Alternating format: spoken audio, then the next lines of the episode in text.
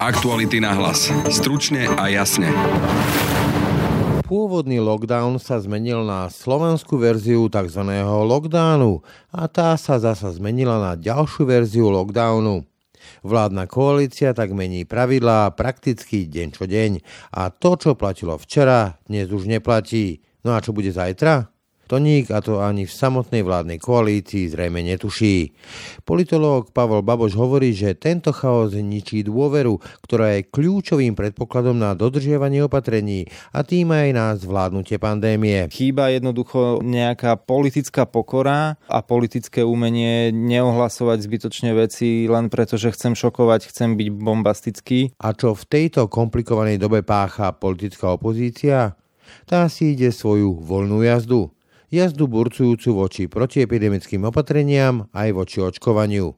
Cieľom je moc, moc za zrejme akúkoľvek cenu. Robert Fico a jemu blízky, či už politici alebo bývalí sponzori strany, majú úplne iné záujmy, ako je dostať 5,5 e, miliónov Ukrajinu z pandémie. Angela Merkelová skončila čo nám prinesie jej nástupca Olaf Scholz? Dokonca sa v tom dokumente koaličnom hovorí až o smerovaní k určitej federácii v rámci Európy, Európskej únie. Ocenili by ste, že s jedinou kartou Škoda Powerpass môžete nabíjať váš elektromobil doma aj v zahraničí? Bežné stanice aj rýchlo nabíjačky, viac ako 500 miest na Slovensku a vyše 260 tisíc po celej Európe. Stačí priložiť a nabíjate sa zvýhodnenú cenu. Alebo nabíjajte auto úspornejšie z pohodlia domova vďaka nástenej stanici Wallbox Škoda iV. Šikovná aplikácia vám zaručí prehľad v histórii a všetky výdavky uhradíte naraz na základe mesačnej faktúry. Škoda. Simply clever. Všakže.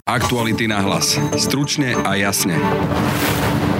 Počúvate aktuality na hlas. Dnes o tom, aké signály dôveryhodnosti v boji s pandémiou vysiela vládna koalícia, ale aj politická opozícia.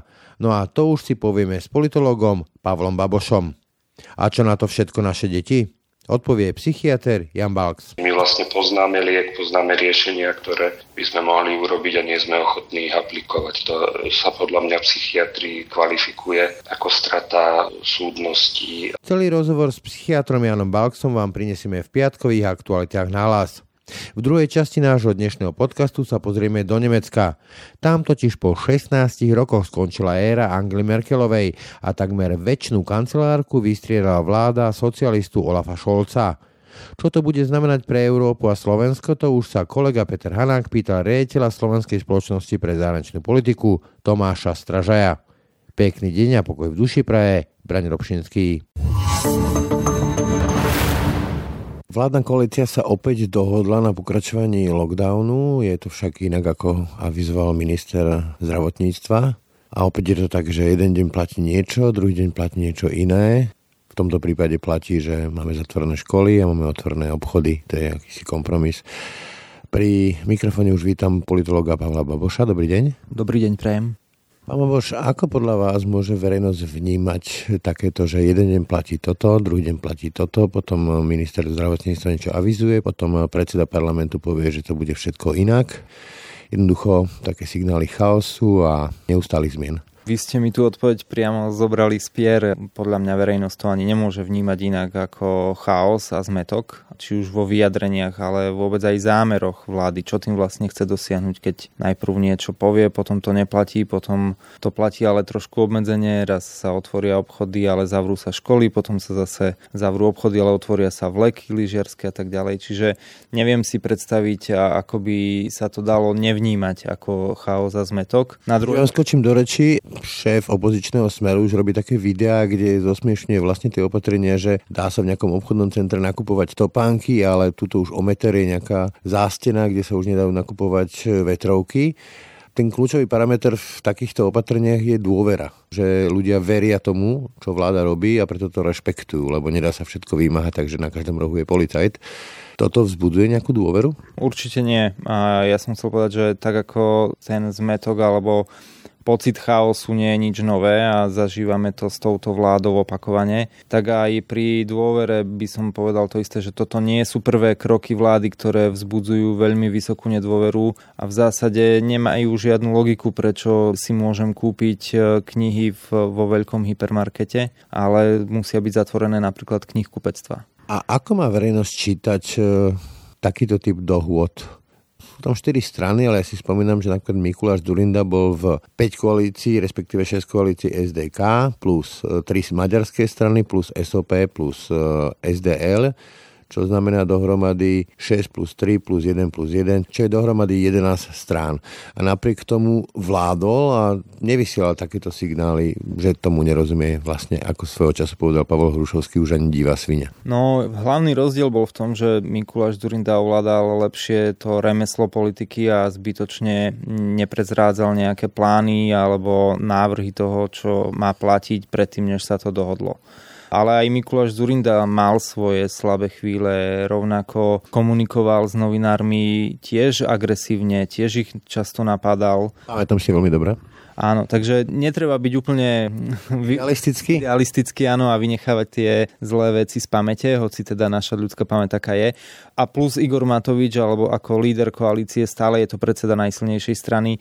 Tam je tiež viacero platformiem, či už v rámci klubu Oľano v parlamente, ale ani SAS nie je úplne jednotná. Tiež sú tam rôzni poslanci, sú tam poslanci za OKS, e, teraz sú tam vlastne bývalí členovia za ľudí, čiže nie je to úplne také, že by to boli čisté štyri strany, ktoré treba dať dokopy, ale rozumiem tej otázke a chýba jednoducho nejaká politická pokora a politické umenie neohlasovať zbytočne veci len preto, že chcem šokovať, chcem byť bombastický, ale počkať si na tú dohodu a oznámiť ju, keď naozaj je dohodnutá. Koalícia už avizovala, alebo viacerí členovia, kľúčoví členovia tej koalície, spomeniem Veroniku Remišovu, ale sú aj ďalší, však premiér Heger to spomínal nedávno, chce ísť do povinného očkovania. Čo je opatrenie, ktoré je teda ako veľmi kontroverzné z hľadiska vnímania verejnej mienky a ťažko vymožiteľné, pokiaľ tu neexistuje dôvera pokiaľ tí ľudia naozaj nebudú chcieť sa nechať aj povinne očkovať, tak ja si neviem predstaviť, ako ich budeme k tomu nútiť okrem tých pokút.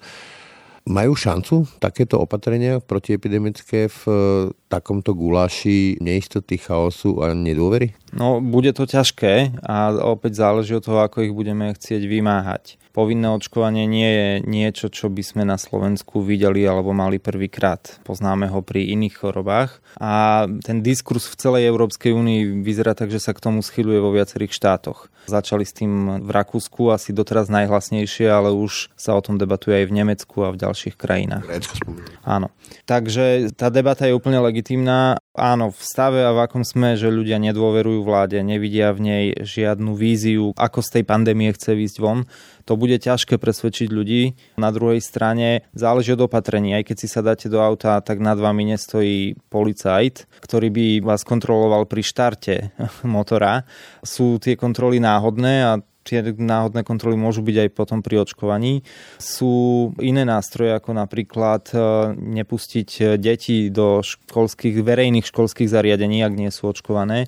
Mnoho takýchto nástrojov si viem predstaviť, ale stále áno platí, pokiaľ občania neveria vláde, že to s nimi myslí dobre, tak len veľmi neochotne potom počúvajú alebo konajú podľa tých vládnych nariadení a zákonov. Objavili sa už aj také mediálne úvahy o tom, že aj situácii by prospelo, keby premiér v vodokách buchol do stola a stal sa reálnym premiérom. To znamená, že by odvolal Igora Matoviča ktorý si ide takúto svoju solo jazdu Typickým príkladom boli tých 500 plus 100 eur, myslím, v parlamente, o ktorých nevedel dokonca ani jeho šéf, teda predseda vlády. Viete si predstaviť, že by reálne Eduard Heger odvolal Igora Matoviča, teda svojho stranického šéfa?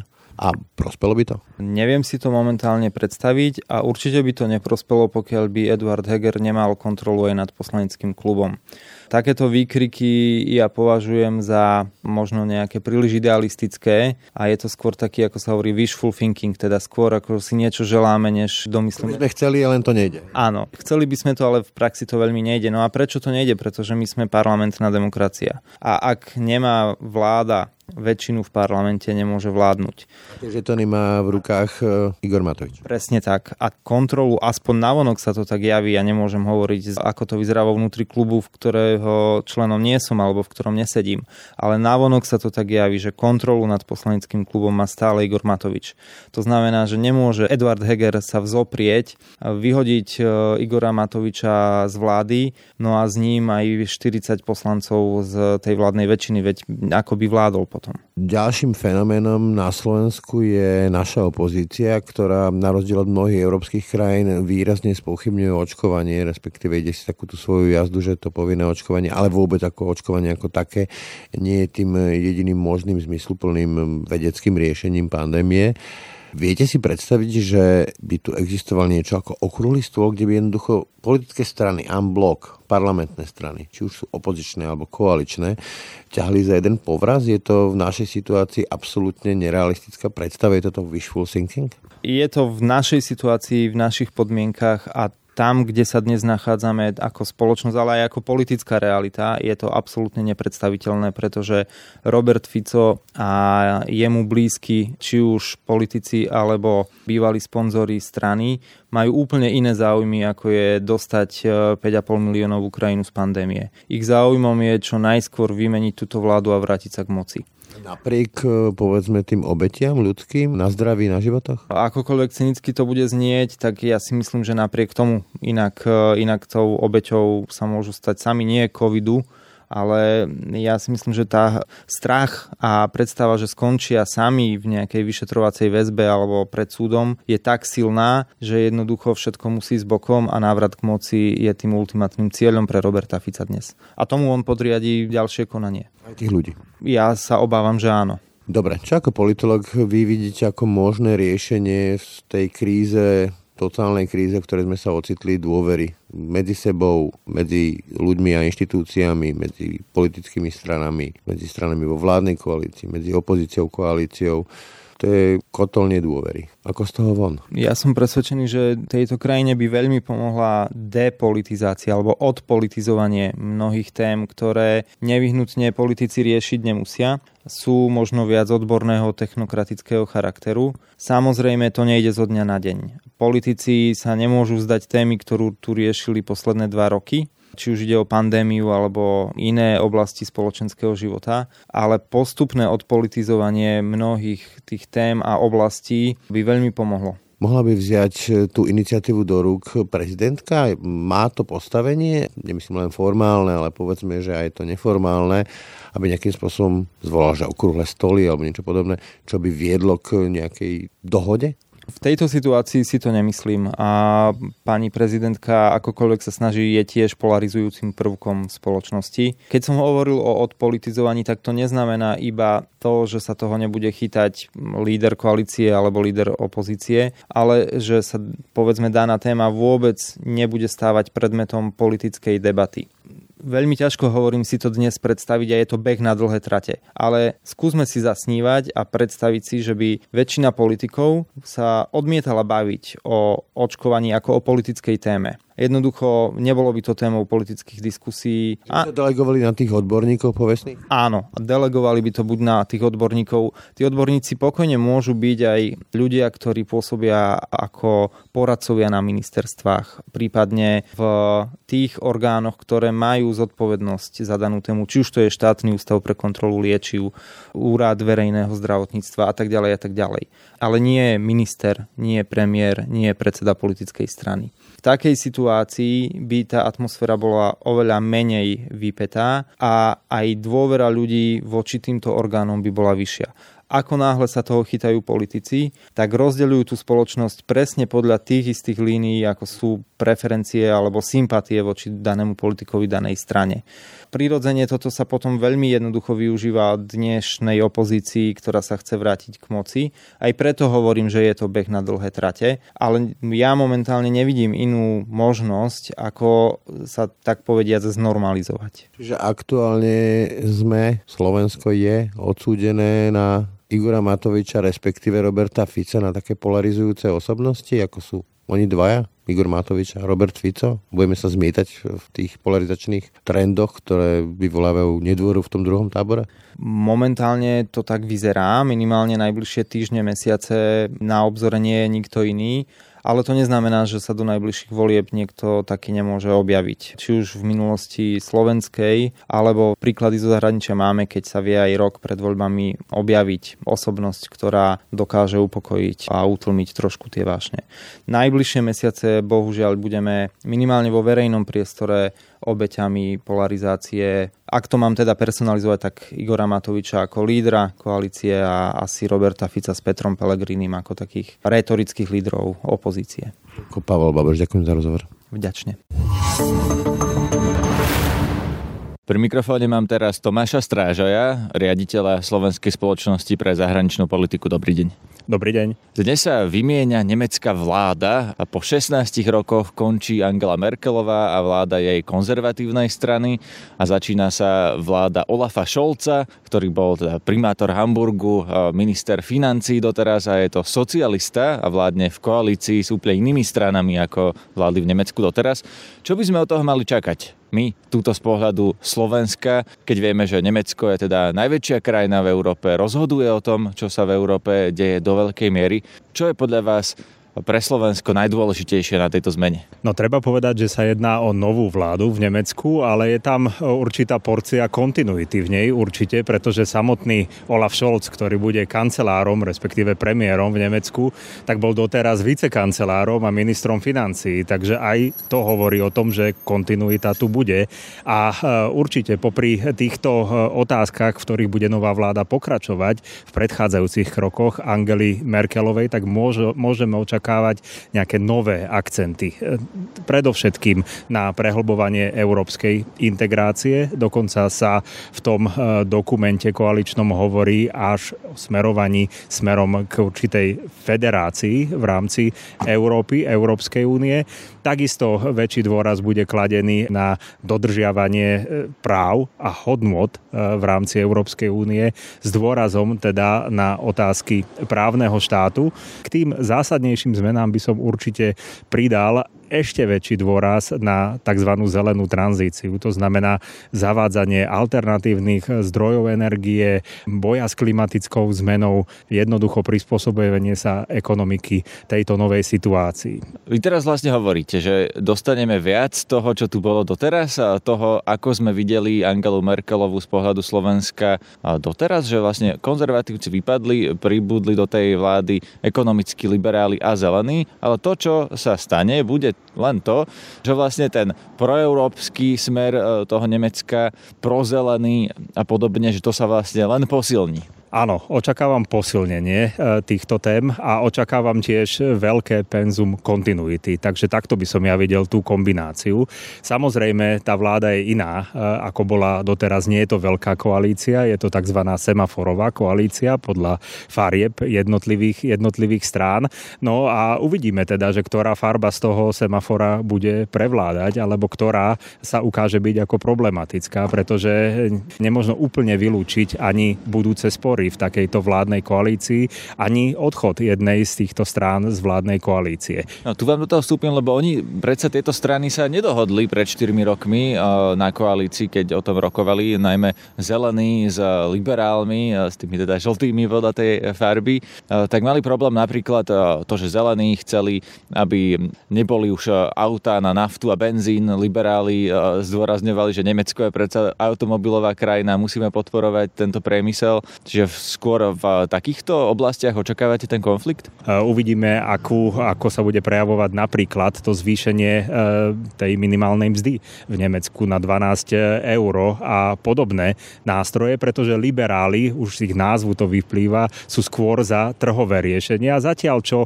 takéto nástroje, ako je zvýšenie minimálnej mzdy, skôr prichádza z dielne sociálnych demokratov, ktorí kladú väčší dôraz na tieto sociálne aspekty. Posledná otázka z oblasti nemeckej domácej politiky predtým, než prejdeme na tú európsku alebo zahraničnú. Je, že ja som zachytil, že táto vláda slubuje, že dokonca legalizuje marihuanu a meké drogy v Nemecku. Je to tak? Je to ostrý prísľub, že bude to takto? Máme očakávať, že Nemecko sa premení na nejaké Holandsko, alebo to skôr bude taký český model dekriminalizácie? Skôr si myslím, že tá zmena nebude takýmto spôsobom zásadná. Tu opäť vstupuje ďalší koaličný partner do hry, ktorým sú zelení, ale e, prirodzene e, myslím si, že k postupnej liberalizácii nepríde len v Nemecku, ale možno aj v iných e, krajinách, členských krajinách Európskej únie. Ale určite nie nejakým dramatickým skokom, skôr si myslím, že nejakým postupným vývojom. No a čo znamená táto nová vláda pre európsku politiku? Už ste sa toho dotkli, že bude to vlastne ešte proeurópskejšia vláda? Uh, áno, pretože uh, tým, že Nemecko už za vlády sociálnych demokratov a kresťanských demokratov, teda za vlády kancelárky Merkelovej, súhlasilo e, s tým, že fond obnovy sa bude e, aplikovať a že jednotlivé krajiny budú mať prístup k pôžičkám z tohto fondu, tak odstúpili do istej miery od tej svojej striktnej, reštriktívnej politiky ekonomickej, nezadlžovania sa. Myslím si, že v týchto procesoch bude nová vláda pokračovať, plus im dodá ešte väčší väčší, by som povedal, väčšiu politickú váhu. Ale v tomto kontexte treba upozorniť na jeden dôležitý fakt. Nemecko je síce najväčšou krajinou Európskej únie, eurozóny, ale e, nie je samozrejme krajinou, ktorá by mohla vládnuť alebo ovplyvňovať politiku jednostranne. Vždy je potreba tam mať partnerov, ktorí sú schopní dosiahnuť konsenzus a v tomto kontexte je veľká otázka, ako dopadnú voľby e, na budúci rok vo Francúzsku, pretože tento francúzsko-nemecký tandem tandem je dlhodobo považovaný za motor európskej integrácie. Pokiaľ by zvíťazil Emmanuel Macron, tak si myslím, že príde k takej synergii, ktorá naozaj posunie Európsku úniu k ešte prehlbenejšej forme integrácie s tou víziou možno až federalizácie Európy. Tu by sme mohli asi dlho polemizovať, že kto všetko s tým v Európe nebude súhlasiť, ale pristavím sa pri Maďarsku a Polsku. Jednak to sú takí najväčší odporcovia federalizácie momentálne momentálne. Ale najmä, vy ste to spomenuli, že e, dodržiavanie právneho štátu, no s tým má opakovane Polsko problém, Maďarsko je za to kritizované, hrozí, že ten fond obnoví sa najmä Polsku stopne. Aké slovo alebo akú zmenu do tohto prinesie nová nemecká vláda? No ten dôraz na dodržiavanie princípov právneho štátu je veľmi zvýraznený v tom dokumente, ktorý je e, k dispozícii a ktorý bude tvoriť podklad v podstate e, politiky novej nemeckej vlády. By som sa rád opýtal na to, že čo to priniesie do dôsledkov, že čo Orbán a Kačínsky sa budú musieť prispôsobiť, no e, typujem, že to by bol naivný predpoklad. No myslím si, že prinesie to dlhotrvajúce rozpory medzi krajinami, ktoré nie sú ochotné možno prikloniť sa k takejto interpretácií právneho štátu, akým, aký je interpretovaný Nemeckom, ale aj Európskou úniou a jej inštitúciami a ďalšími členskými krajinami. A pokiaľ bude tento nástroj prepojený naozaj už v skutočnosti a skutočne prepojený s problematikou čerpania nielen e, prostriedkov z fondu obnovy, ale aj eurofondov, štruktúrálne kohezné fondy, tak si myslím, že to môže mať zásadný dopad na krajiny, ktoré budú mať problém, to znamená Polsko a Maďarsko Maďarsko a pokiaľ z tej pozície neustúpia, tak pravdepodobne to bude problém dlhodobý. Ale opakujem, záležať bude aj od toho, ako e, dopadnú voľby vo Francúzsku, ako dopadnú voľby napríklad v Maďarsku a podobne. Takže naozaj nerysujme scenáre na dlhé roky, ale pozerajme sa na najbližšie mesiace. Zahraničná politika Nemecka sa podľa vás nejako zmení a teda e, tu by som povedal, že Nemecko a Európa je teda v takom ako si trojuholníku, e, v ktorom sa musí vyhraňovať zahraničnej politike. Na jednej strane e, nejaký vzťah e, so Spojenými štátmi, na druhej strane vzťah s Ruskom a na tretej s Čínou. Kam sa podľa vás v týchto vzťahoch posunie Nemecko a následne Európa pod vedením Olafa Šolca? Asi najjednoduchšia odpoveď je, pokiaľ ide o Spojené štáty, pretože tam najviac platí, že kto je partnerom, tak tak bude vyzerať aj vzájomný vzťah do značnej miery. Samozrejme teraz e, karty sú rozdané tak, že aj na nemeckej strane, aj na strane Spojených štátov existuje vôľa na spoluprácu a myslím si, že táto spolupráca bude ešte počiarknutá počas novej vlády Olafa Šolca. Dotkne sa tiež e, komunikácie medzi Európskou úniou a Spojenými štátmi v transatlantickom partnerstve. Pokiaľ ide o Čínu, tak tam nejaké zvraty na strane Pekingu očakávať nemožno. Každopádne v tom koaličnom dokumente je Čína vyzdvihnutá nielen ako partner na spoluprácu, ale ako systémový rival. To znamená, že krajina alebo veľmoc, môžeme povedať, ktorá spochybňuje práve tie základné hodnotové orientácie, na ktorých je založená nová nemecká vláda a v podstate aj európska integrácia. E, právny štát, e, ľudské práva, menšinové práva a podobne. Takže tam neočakávam nejaký pozitívny vývoj, skôr e, vývoj po týchto dvoch kolajniciach, to znamená na jednej strane rozvoj ekonomických vzťahov, pokiaľ to bude prospešné pre Nemecko a aj pre Európsku úniu a na druhej strane strane zotrvávanie Číny na tých svojich ideologických pozíciách, tak ako doteraz. No a tretia strana je Rusko a to sú práve asi také najpálčivejšie otázky pre nás, keďže my sme medzi Nemeckom a Ruskom. Akú máme čakať politiku? Bude prísnejšia, bude, alebo to budú prižmúrenejšie oči? Každopádne treba povedať, že Ukrajina dostala v tomto koaličnom dokumente viac priestoru ako pred 4 rokmi, čo teda napovedá, že Nemecko bude zásadným a zostane zásadným podporovateľom územnej celistvosti Ukrajiny. Jednoducho sa bude snažiť priblížiť Ukrajinu smerom k Európskej únie a k európskym štruktúram, čo samozrejme sa stretáva s nesúhlasom Ruska a ten rusko-nemecký vzťah e, bol a je do značnej miery špecifický. E, povedzme si napríklad, že bývalý nemecký kancelár Gerhard Schröder e, je členom správnej rady ruskej spoločnosti Gazprom, ktorá... A to bol socialista, ak sa nemýlim. Presne tak. Takže aj e, za sociál, sociálno-demokratického kancelára Willyho Branta svojho času začala tá tzv. nemecká ospolitik, to znamená otvorenie sa voči, voči východu, takže Nemecko určite má oči otvorené aj smerom na východ, ale myslím si, že v porovnaní s vládou kancelárky Merkelovej, ktorá bola voči Rusku a jeho krokom, špeciálne po roku 2014, po obsadení Krymu a začiatku konfliktu s Ukrajinou kritická voči Rusku, tak táto kritika sa ešte viac e, prehlbí. Aktuality na hlas. Stručne a jasne. Tak to boli dnešné aktuality na hlas. Pekný zvyšok dňa a pokoj v duši praje. Braň Robšinský. Aktuality na hlas. Stručne a jasne.